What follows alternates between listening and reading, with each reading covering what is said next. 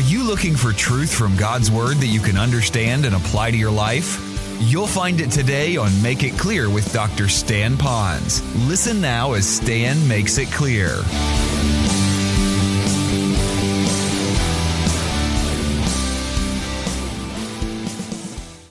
I affirm all of you people that are older. And I look to you, older people that are here. And by the way, it's not that I'm so young, all right? Relax. But I will tell you this listen carefully. I want you to hold your bald or gray head and your frail body as strong and as upright as you can because we need you. We need you to walk by faith. We need you to model for us that when you go through suffering and you get the cancer word and you have issues with your families and other things, we need someone that's been that path before us. So let me tell you, you are not a throwaway. You're not a second class citizen as a brother and sister in Christ. We need you to go ahead of us. And don't hide from those issues that you have. That's the issues of life. That gives you a desire to go to heaven even more. That gives you a grateful spirit because He saved you by His grace. So you have a home in heaven. So again, I love you for that. But we're going to be facing that kind of suffering. We have a lady here today. This is her first Sunday back after being diagnosed with cancer, having surgery and treatment, and she's here today. You can imagine the fears this lady has had, yet she holds her head up high. Fear of suffering. You can bear it through Christ. I like what Jesus had to say. He says, Can all your worries add a single moment to your life? Of course not. I have to tell you, I have the gift of worry. Carol has the gift of faith. We're perfectly matched. All right? Perfectly matched. I tell her that she takes life just, oh, it's case rah, rah. God gets serious, you know. And with me, she says, chill out, you know, chill out. It's all right. God's in control. You know what that told me about this verse? Worry does not bring me any closer to the Lord. If worry does not bring me any closer to if i keep worrying about this i'm trying to control my problems trying to solve my problems and i'm not able to do it. So all of a sudden i now start seeing the more i do this the behinder i get on all of this stuff and now i get even more worried over this thing. And where is god in all of this? So i'm going further from god when the worry occurs. Secondly what happens then is whatever the object of my worry is my worrying about it will not change that object. You follow me what i'm saying? So that object is still out there now, I said all of that. Now I want to give the balance. Next week, my message is going to be how that you can use your fears to actually drive you closer to the Lord. And the reason I say that is because of a little known verse in the book of Job. You'd start, Job is the greatest one about worrying. He lost his kids, lost his wealth, lost everything but his wife, he lost his health, all of this kind of stuff. You talk about everything that he counted dear, all the relationships, all of the, the suffering he went through, all the poverty that he had, all of that. And what does he say? And here it is My worst fears have come upon me. That is huge. I'm wondering that maybe the Lord is allowing this to happen. And one of the lessons that Job is going to learn is since you worried so much about this before you lost it all, that I've got to allow all that stuff to be taken from you, not because I'm angry and mad and I'm a bad God. He says, because what I want you to do is to show you you don't need that to have an intimate relationship with me. So I'm now going to take that away from you so now you can see how great I am through it all. And at the end, I'll bless you. So I want you to know that sometimes our fears actually can drive us to the Lord, even though a lot of times our worry will cause us to get our eyes on our problems and off of the Lord. So make a list of those things and see what those uh, those lies might be. And we'll talk a little bit more about that next week. Number three, identify the truth to counter the lie. I don't want you to leave here on my energy and my excitement and my passion for God. I want you to be, through that energy and passion for God, drive you to the Word to find out what gives the energy and the passion for God. And it's going to be the very Word of God. So identify the truth to counter the lie. So while you can make your list of the things that you're afraid of, you can now look at a lot of the lies that Satan might tell you. I don't want you to stay there because that's where Satan wants to keep you. What we want to do is to go beyond that and go to the very truth of God's word to come above all of that. So, what does God's word say? Write that in your margin. What does God's word say? It's not what does the counselor say, what does the Christian counselor say, what does Stan have to say, what does God's word have to say? Now, I'm going to go back over these five fearfuls. I'm going to give you five passages of Scripture, five verses. But I don't want you to think these are little, you know, little verse and all of a sudden it's a little tiny vitamin tablet, a little, you know, it's a baby aspirin for your problem. I want you to know that these verses are set in a larger context. And I don't have time to preach all day on this, but they're set in a larger context. So look at the verse, but read all the verses before it, after it, and then listen, listen. Take these and now add all the verses in your quiet time to this list. So now that you have a, a, a veritable vitamin uh, uh, uh, cabinet full of verses to help you when you're fearful, so that when you are, instead of staying up all night and grabbing something to try to numb you from your fears, go back to the Word.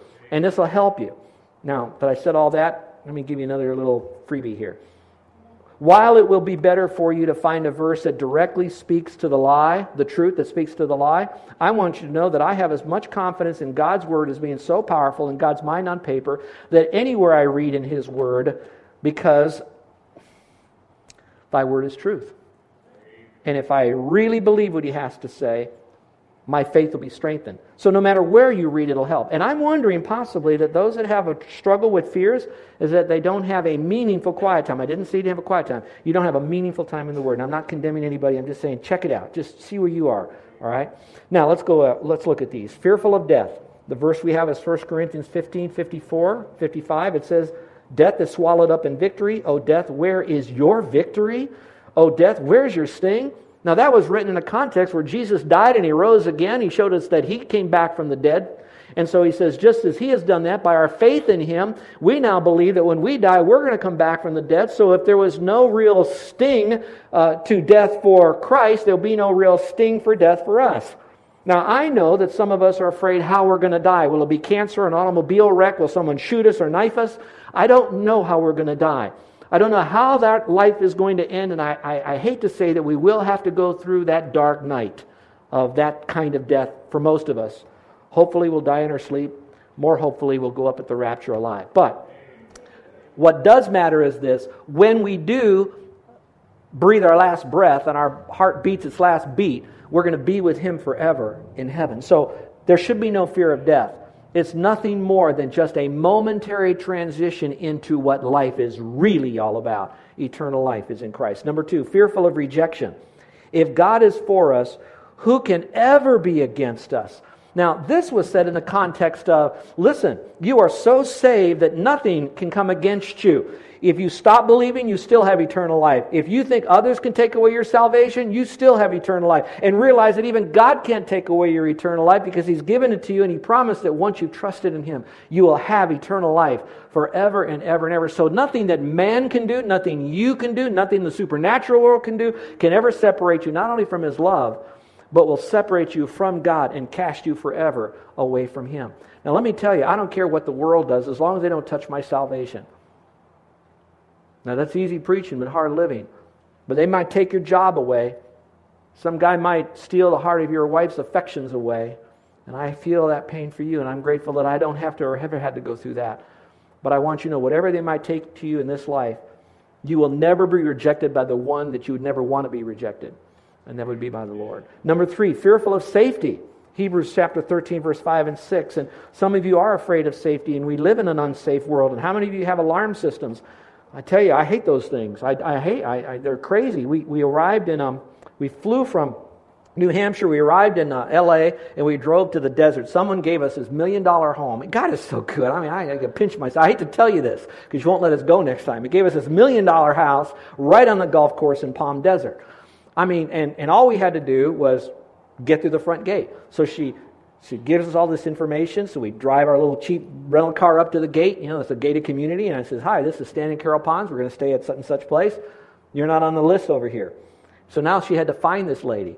They called the lady who allowed us to have this house only to find out that she had just fallen and was just getting up after bleeding off of her head, and they're trying to put her into an ambulance, okay? And she's now giving permission for us to get in the front gate. I said, Carol, you gotta, we got to pray more. We got four more of these problems we got to get through. The gate, we have to find the lock box of the key for the house. We have to unlock that lock box. We got to get into the house and, and shut the alarm off. We made it through the front gate. Praise God. Took us 30 minutes with a flashlight, found the lock box, and she said, I don't know my, my combination, but I think it's my birthday. So we're now guessing birthdays on this thing. Got it open. Praise God. Got to unlock the door. Great. Now the alarm goes off. We could not shut that off. Squad cars came, security people, neighbors came. One neighbor said, Are you here to rob the house? And I was, by then I'm just laughing. I'm saying, Look at the size of our car. What am I going to take, you know? So we're, we're going over this thing that we've had seven break ins in our neighborhood. And I said, Boy, I feel safe now, you know? But anyway, I hate those things. But my point I'm still saying here is that you are never more safe than when you're in the center of God's perfect will. And so that's why you need to be in His book so you know what His will is and get in it and don't worry about it. Look at the verse. God said, God said, I will never leave you nor forsake you. I'll never fail you. That is why we can say with confidence, this is why you got to memorize this stuff. With confidence, the Lord is my helper. Not your neighbors, not your relatives. The Lord is my helper. Now, He may use all those people and He may release those people from you, but the Lord is eventually your helper. So I will not be what? Afraid. All right, number four, fearful of poverty. And this same God who takes care of me, Paul, will supply all your needs from His glorious riches which have been given to us in Christ Jesus. Now, where did he write all of this? Back again in jail. And he says, Don't worry about it. God took care of me before. He can take care of me now. If he could take care of me, he can take care of you. You're going to go through cycles of having and not having, but don't ever worry about poverty. And then, number five, fearful of suffering. I don't know what suffering you're going to go through, nor me, but it says each time the Lord said, My grace, my gracious favor, my grace is all you need. My power works best in your weakness. So now I, Paul, am glad to boast about my weaknesses, and we could say sufferings, so that the power of Christ may work through me. Look at that. Each time the Lord said, My grace, my power, power of Christ. Put all of that in there. So, in other words, your strength when you go through the fears that you have is all wrapped up in the person and the work and the revelation of God found in His book right here. So you got to go back to the book and fill yourself with the book. And maybe you'll have an antidote so when you are attacked by Satan's uh, fiery arrows of fear, that begins to quench them so quickly. I got to go quickly. We'll be here all day. I'm so I'm so excited about this stuff because I, I, I was so I was so I don't want to say damaged, but I was I was overwhelmed by your fears, and I don't feel badly for you. I feel more like a pastor, and I say, "Oh, please don't be afraid. I, I don't want you to live like that." And so I'm more like that, and I'm mad at you or anything. So, number four is this concentrate on drawing closer to the Lord. And this is a great passage. There's a lot of lessons in this, but one of the lessons is this. As Jesus and the disciples continued on their way to Jerusalem, they came to a village where a woman named Martha welcomed them into her home. Her sister Mary sat at the Lord's feet, listening to what he taught. Underline that. But Martha was worrying over the big dinner she was preparing. So you got worry and sitting at the feet. She came to Jesus and said, Lord, doesn't it seem unfair to you that my sister just sits here while I do all the work? Tell her to come and help me. But the Lord said to her, My dear Martha, you are so upset over all these details. Underline that. Okay, the worrying came from all these details that wasn't getting done. There's really only one thing worth being concerned about. And I, maybe it's that fear thing that these people said, I'm afraid of someone not knowing the Lord, I'm afraid of not following the Lord. Maybe it's the word concern. There's only one thing that you should be fearful or concerned about, and that is Mary discovered it, and I won't take it away from her. What did she do? She did two things. Listen, listen, listen. She sat at Jesus' feet. One is clearly evident, the other, I think, is implied. She sat at his feet and she learned of Jesus. And I think in the course of doing that, within her heart was a heart that was, in her chest was beating a heart that says, I love you, Lord, and I worship you. And so she learned and she worshiped. And so maybe what'll deal with our worrying is we put worship over worry. And we begin to really worship the Lord. Now, the reason I put the word learn in there, because some people are so caught up. Oh, I listen to praise music all day. That, that's great. I, I, don't, I don't ever want to take that away. But I want you to know that's almost like, it could be like, a Hershey bar of nutrition, or maybe like an energy bar that you get, one of those granola bars. It's good stuff, but you can't live on granola bars all day, every day, can you? So you have a granola bar at times when you can't have the big meal, but what you want to do is get back to the book. And I hope you guys get yourself a good leather Bible that's got notes in this thing and you carry it with you. Bring it to church even though you see it on the screen, you see it in the paper here. Bring the Bible and mark it up, okay? How important that is, how rich that material is for you when we do that. So draw closer to the Lord. That's going to be a whole new series I'm going to do at the beginning of the year. Let's go to number five respond in faith. We need to respond in faith respond in faith. So, in other words, some of you are saying, okay, make a list, make a list of the, the, fears that I have and the lies, go through the verses that I might be able to overcome those things. I need to draw closer to the Lord. Will it be just enough for you to fill up a notebook of lists that you're making? Is it enough for you to just read the Bible? There are a lot of Bible readers, and I've heard of people who can go around the country and quote massive amounts of Scripture. And being able to do that alone is still not enough. There's a time that you have to, here it is, purposely, emotionally, mentally, intellectually engage in God's Word. You have to own it. This is God's mind on paper. You want it to transform you. For, so when I say it's a faith thing, it is. It's finally where you're going to say, I don't understand all this stuff that he's saying. I don't understand all this stuff about the Bible. I know these guys had a lot of problems and they didn't have a lot of fear because they did what God told them to do. I have all of this too. I can't say that I'll never have any more fear, but I'm going to deal with this thing God's way and I'm going to take God at his word and I'm going to believe what he tells me to believe. So I'm going to engage it with fear, with faith. So I hope you respond to this thing.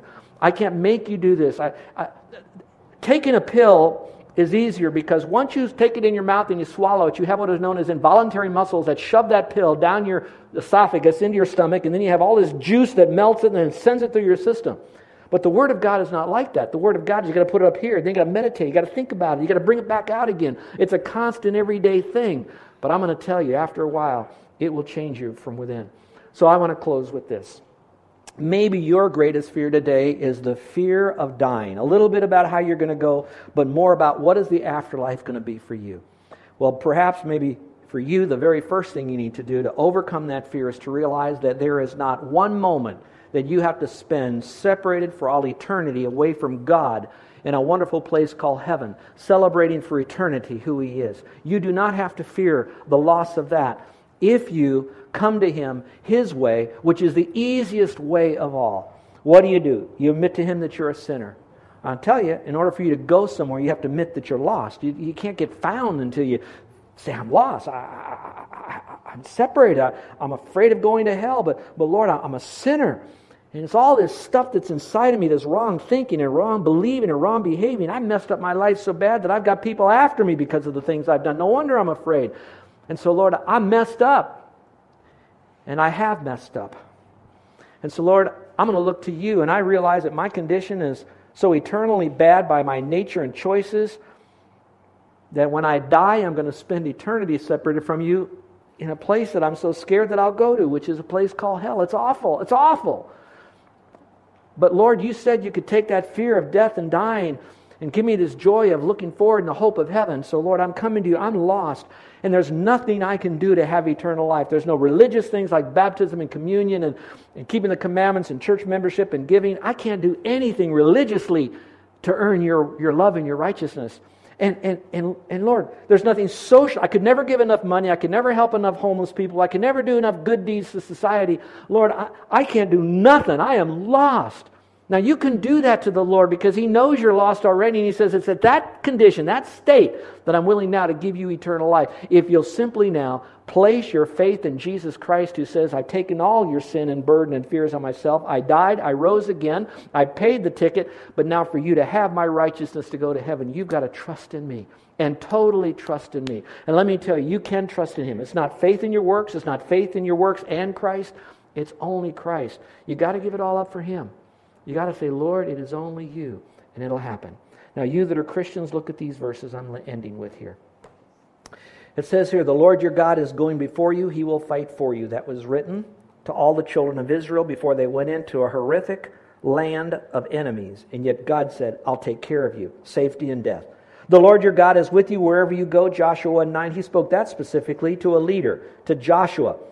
He too is facing safety, death, and probably rejection from his own people. And yet, the Lord says, I'll go with you wherever you go. You may be that leader. And I want you to know wherever you go, the Lord's with you. He says, I am with you. I am your God. I will strengthen you. I'll help you. I'll uphold you with the victorious right hand. And he spoke that to all the children of Israel. Now, why was it recorded? Was it just to give them strength and encouragement, or was it for us to also realize that that same God's nature is still alive today, and we're a part of His nation as well? We'll call us Christian. And then finally, I will be with you and take care of you. I, the Lord, have spoken. And that's when he told Jeremiah that now I want you to live your Christianity in front of a hostile world. I want you to take a biblical worldview and take it to a hostile secular worldview. And I want you to stand strong for me and speak my word rejection and death. And then David. Woo! David wrote this when he was in captivity with the Philistines for a moment there. And he says, When I'm afraid, I'll put my trust in you. That ought to be a song. Oh God, I praise your word. I love that. I praise your word, not just your person and all that mystical stuff. It's as important to do that. We have a relationship, it's emotion, but at the same time, I praise your word. I have something I can look at again and again. I trust in God, so why should I be afraid? What can mere mortals do to me? Probably the greatest verse to help us with our fears. Let's pray, shall we?